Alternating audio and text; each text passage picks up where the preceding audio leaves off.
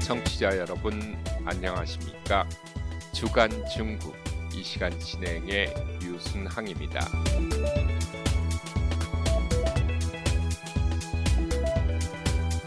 로이드 오스틴 미국 국방장관이 지난주 20일 웨이펑허 중국 국방부장과 전화 통화를 가졌습니다.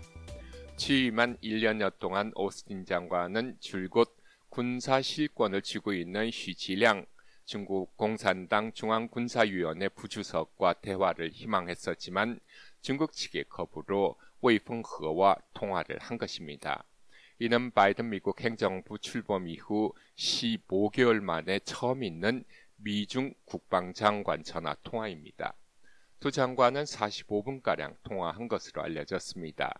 어렵게 이루어진 전화 통화에서 오스틴 장관은 위기 발생 시 소통 채널을 개선하는 일의 중요성을 언급했고 또 대만에 대한 중국의 군사적 도발, 남중국해와 동중국해에서 중국의 활동에 대해 문제를 제기했습니다. 물론 러시아의 우크라이나 침공 이후 중국의 러시아 지원 가능성에 대한 우려도 거론한 것으로 보도됐습니다. 중국 매체들은 대만 문제에 대해 좀 더 소상하게 보도했습니다. 보도에 의하면 웨이펑허는 대만은 중국에서 뗄 수 없는 일부분이라면서 대만 문제가 잘못 처리되면 양국 관계에 심각한 영향을 끼칠 수 있다고 경고했습니다. 45분 통화에서 통역이 차지하는 시간을 제하면 두 장관이 실제로 이야기한 시간은 약 20분으로 각각 10분 동안 자신의 입장을 개진했고 통화로 서로의 입장 차만 확인한 것으로 이해할 수 있습니다. 전문가들은 그래도 소통은 불통보다 소중하다고 이야기합니다. 주간 중국 이번 주에는 중국과 솔로몬 제도가 서명한 안전협력 합의, 대만 타이핑다오의 활주로 확장, 한약으로 제조한 코로나 치료제 리엔화 칭운의 대한 논쟁 등을 전해드리겠습니다.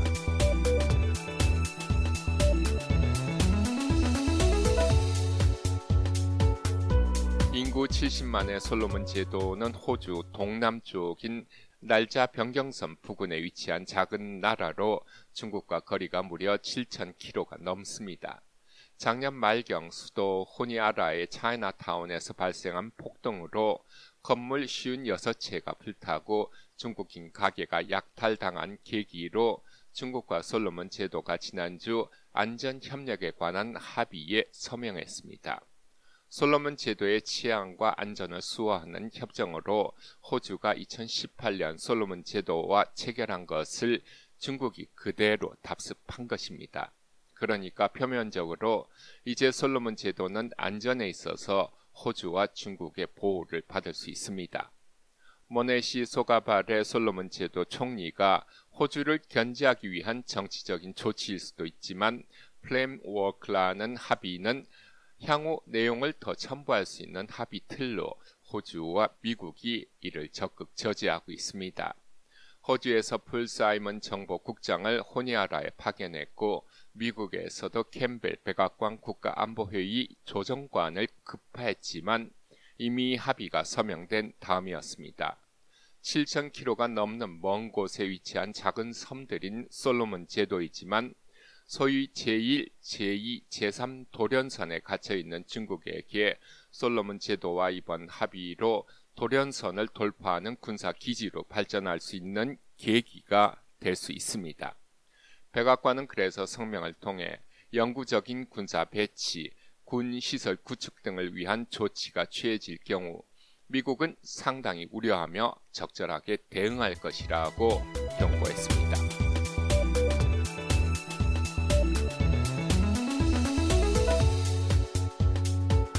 대만 공군 사령부가 지난주 18일 미국의 동의를 얻어 시료 지배 중인 타이핑다오의 활주로 확장 공사에 나섰다고 대만 매체가 보도했습니다.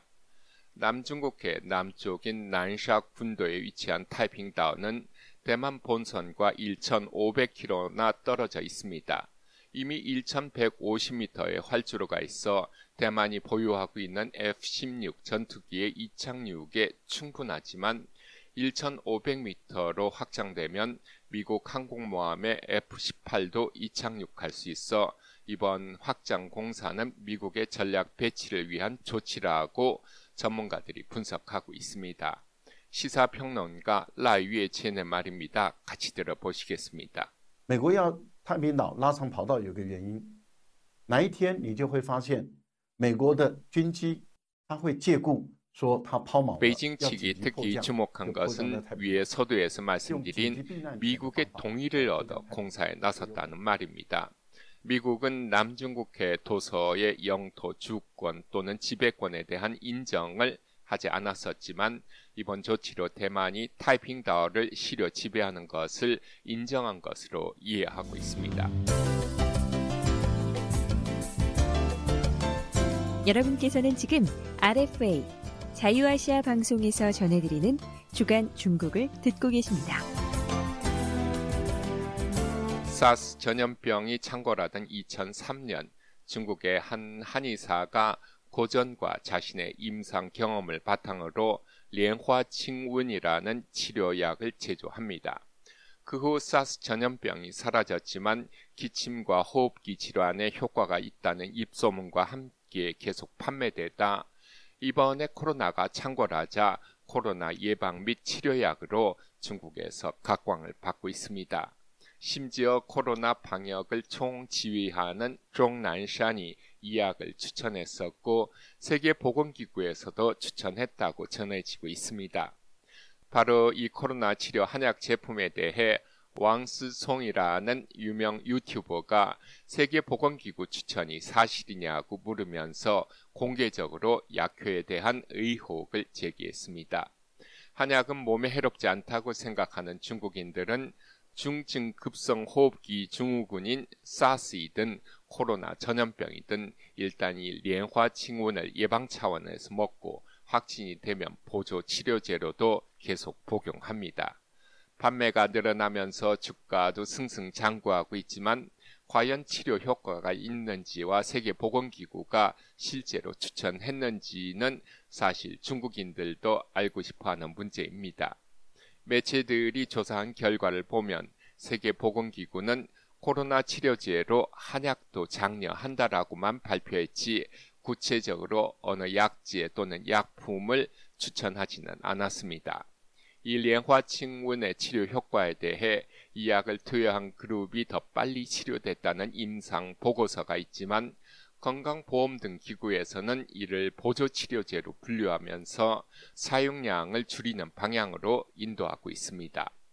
한약인 이 련화 칭운이 해외에서도 치료제로 채택되기 위해 제약사가 2015년 FDA 비준을 받아 미국 현지에서 2차 임상을 진행했지만 아직 결과를 발표하지 못하고 있는 상황입니다. 위에 말씀드린 것처럼 이莲花칭운의 약효에 대해서는 아직도 논쟁의 여지가 있지만 한약의 예방 효과를 믿고 있는 중국인들에 의해 이 약의 매출은 현재 계속 늘어나고 있습니다.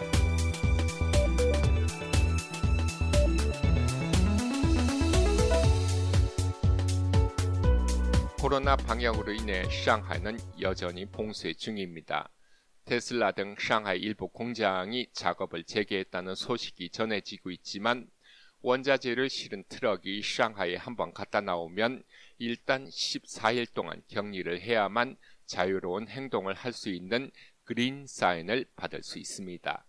상하이에 사는 한 외국인 기술자는 고급 아파트에 거주하고 있지만 지난 5주 동안 집 밖을 나갈 수 없었는데 최근 단지 안에서 산책이 허용됐다고 합니다. 한 인터뷰에서 그는 봉쇄 기간 식자재 구하기가 힘들었고 특히 커피, 치즈 등 외국인용 생필품 구하기가 어려웠다고 합니다.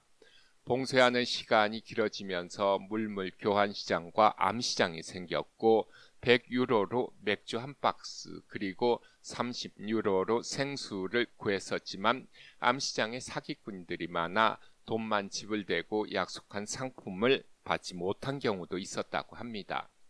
상하의 여느 중국인처럼 그도 하루 걸러 한 번씩 코를 쑤시는 핵상 검사를 받고 있는데 확진되지 않기를 그는 누구보다도 간절히 소망한다고 말합니다. 왜냐하면 그가 확진자를 수용하는 방상 의원으로 가게 되면 애완견을 돌봐줄 사람이 없어 애완견이 굶어 죽거나 사살될 수도 있다고 그는 걱정합니다. 봉쇄를 당한 관계로 신랑과 신부가 인터넷 영상을 통해 결혼식을 올린 사연도 있습니다. 시안시 모 대학 임직원인 송펑페이가 갑자기 발표된 코로나 봉쇄령으로 학생들과 같이 학교에 격리되게 됐는데요. 결혼 예식날로 정한 19일이 되어도 봉쇄가 해지되지 않았습니다. 그래서 하는 수 없이 신부와 인터넷 결혼식을 거행했습니다. 예복과 드레스를 차려입은 신랑은 학교에서 신부는 집에서 같은 시간에 줄의 호령에 맞춰 맞절을 하고 친지와 학생들의 축하 속에서 결혼식을 치렀지만 첫날 밤은 다음으로 옮길 수밖에 없었습니다. 상하이의 봉쇄가 계속되고 기타 도시로 봉쇄가 확산되고 있는 가운데 수도인 베이징에서도 확진자가 발생해 지난 주말부터 베이징에서도 식자재 사재기 현상이 벌어지고 있습니다. 주간 중국 이번 주 준비한 소식은 여기까지입니다. 다음 주에는 새로운 소식과 함께 다시 찾아뵙겠습니다. 지금까지 진행해 유순항이었습니다.